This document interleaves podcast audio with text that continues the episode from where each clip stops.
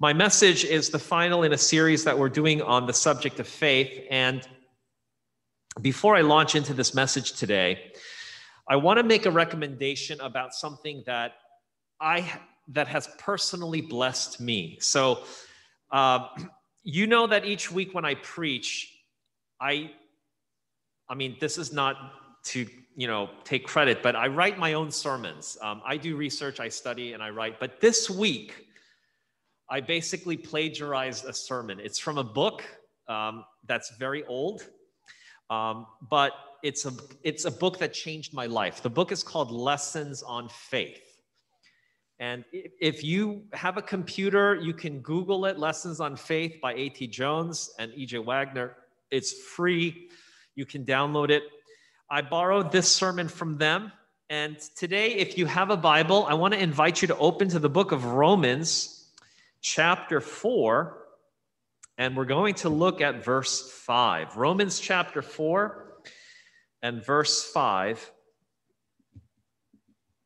And here is what the Bible says. Romans chapter four and verse five. The Bible says, "But to him that worketh not, but believeth on him that justifieth the ungodly, his faith is counted for righteousness." Now, as we begin, I want to talk about this word ungodly.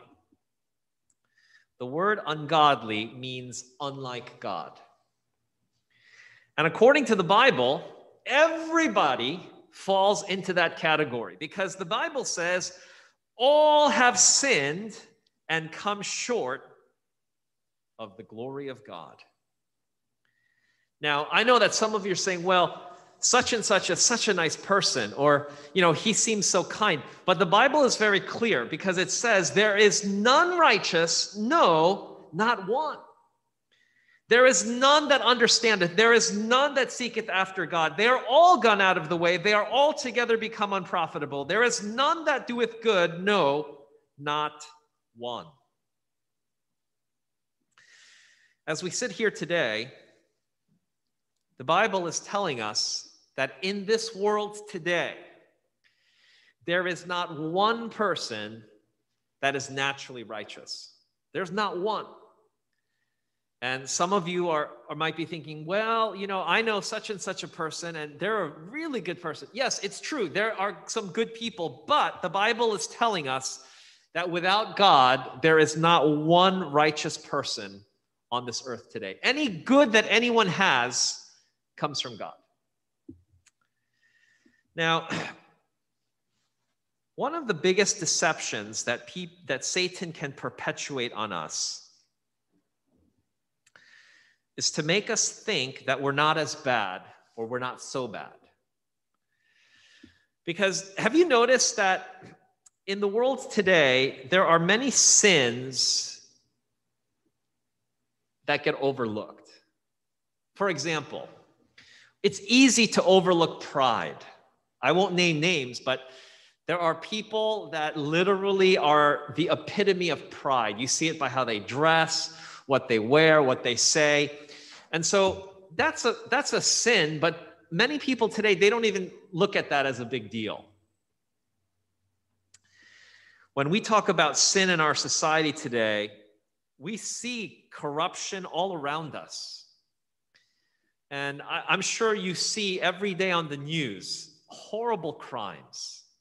People that are accused, and you know, I'm sure you heard about the the uh, coach that committed suicide after being accused of of uh, preying on these, you know, young young gymnasts and such. And so we hear about that, and what happens is when we hear about those stories, we think, "Wow, at least I'm not that bad."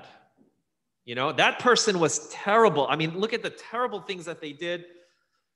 I'm not that bad. But the Bible doesn't give us these degrees. It basically says all have sinned and nobody is righteous. And the reason why the Bible is telling us that is because the Bible wants us to understand the condition that God justifies or forgives people under. I'm going to ask you to look again at Romans chapter four, verse five, because the Bible says, "To him that worketh not, but believeth on him that justifieth the ungodly." Now, folks, everybody, according to the Bible, is ungodly. There is not one good person on this planet. Inside of you and inside of me, without God, we have the seeds to become as wicked as the most despotic ruler, someone like Hitler, someone like Pol Pot, someone like, you know, stop. We could be all that person without God's intervention in our lives. But if we recognize that we are ungodly, if we acknowledge it, if we just admit it, that's the title of my sermon, if we just admit it, then there's hope. Because the Bible says that God, he justifies, or to make righteous or forgive. God is in the business of justifying the ungodly. In other words, if you can acknowledge that you are sinful, if you can acknowledge that you are not a righteous person without God, if you can admit that, then there's hope for you, because God is in the business of making righteous or forgiving those who are ungodly. Now, did you notice that the verse is very simple? It says, "Believeth on him that justifieth the ungodly." Now, we've been talking this month about faith. And I'm going to give you a very practical way that you can experience this justification. I'm going to read a verse. This is from First John one nine. The Bible says, "If we confess our sins, he is faithful and just to forgive us our sins and to cleanse us from all unrighteousness." Now, I don't know what you've done in your past. I don't know what dark secrets are in your life. But one thing that I do know is that if you recognize, if you acknowledge, "Lord, I am ungodly, I am a sinner, I am so sinful without you," and then you come to this passage, this simple verse, and you believe it. You say, "Lord, you've said that if I confess my sins, you will cleanse me from all unrighteousness." You see, all of us, all of us have guilt from things that we've done. And you know, it's very natural and human in our human condition, that before we are forgiven, we want to become a better person. So in our own strength, we try to do good. We try to compensate. We try to be nice. We try to make up for what we've done. But the Bible says, "To him that worketh not." In other words, the Bible is saying, don't try to be good on your own. Don't try to make your own righteousness. The Bible is saying, "To him that worketh not, but believeth." Now, folks, we can talk about faith and how God can empower us. But today I'm talking about, this is the gospel in its essence. When we exercise faith in what God promised. And I read to you First John one nine. No matter what we've done, if we ask God to cleanse us, if we confess our sins, if we ask him to cleanse us from all unrighteousness, no matter what you've done, no matter how dark your past, God is willing to forgive you of your past and to live inside of you and help you to walk righteously. And you know, this promise in, in Romans four and verse five, it's telling us that the basis upon which God is willing to do this is if we believe that he justifies the ungodly. You see, many people cannot admit that. I'm more concerned, you know, if someone came to me and said, you know, um, I was a mafia don and I ordered the hit on forty-five people and they're all dead because of me, I would be less concerned about that man being saved than if someone came to me and said, you know, I'm not a bad person. I've never killed anyone. I've never committed adultery. I've never done any. You know, when someone has that attitude, it's very indicative of a self-righteous person. And I want you to know, God only justifies the ungodly, which means just admit it. Admit that I am a sinner, that without God, I am sinful, that I am weak, I am helpless. And avoid, avoid trying to make yourself worthy of God's righteousness.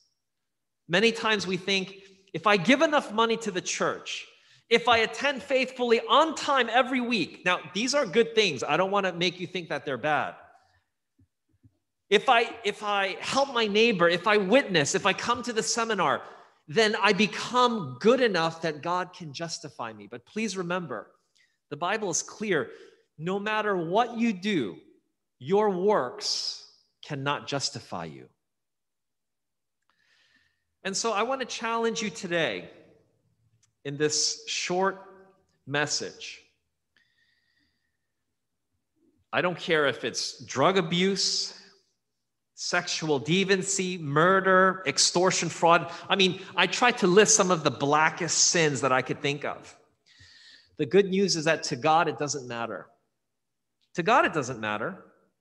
God is in the business of forgiving the ungodly. And if you can just admit that, if you can just admit that you are unlike God, that you are a sinner, and that no amount of good that you do can ever make you worthy of his forgiveness, then through faith, God can account you righteous. God can forgive you. And today, this is my appeal. This is my plea for you, because I know there are people listening to this today. I know that there are people that think, you know, I'm not such a bad person.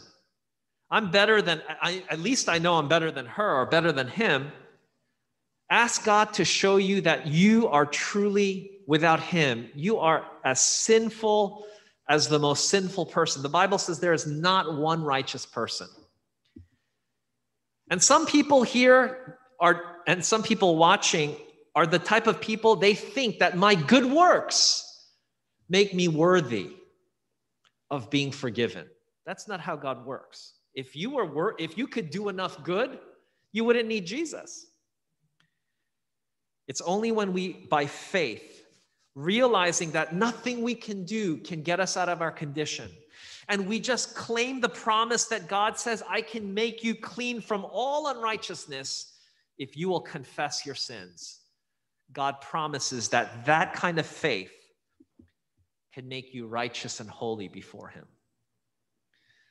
That's an experience that I want for myself, and I want for everyone who's here today, who's watching today, because it's that experience that helps our faith change us to be more like Jesus. I'm going to invite you to bow your heads with me as we pray. Heavenly Father, in this short message today, it's my prayer that each of us can just admit it. We can just admit that we are sinful, that we are wretched, that we are miserable, we are blind, and we desperately need you. My prayer today is that we're not going to try to do things to earn salvation, to earn our righteousness, but rather we throw ourselves helplessly on the promises of God. And by faith, help us to be made whole, to be made righteous, as Romans four five so clearly states. Lord, I pray for those that are watching this, for those that are here. I pray this for myself, that our faith can help us experience the righteousness of Jesus today. For this is our prayer. In Jesus' name we pray. Amen.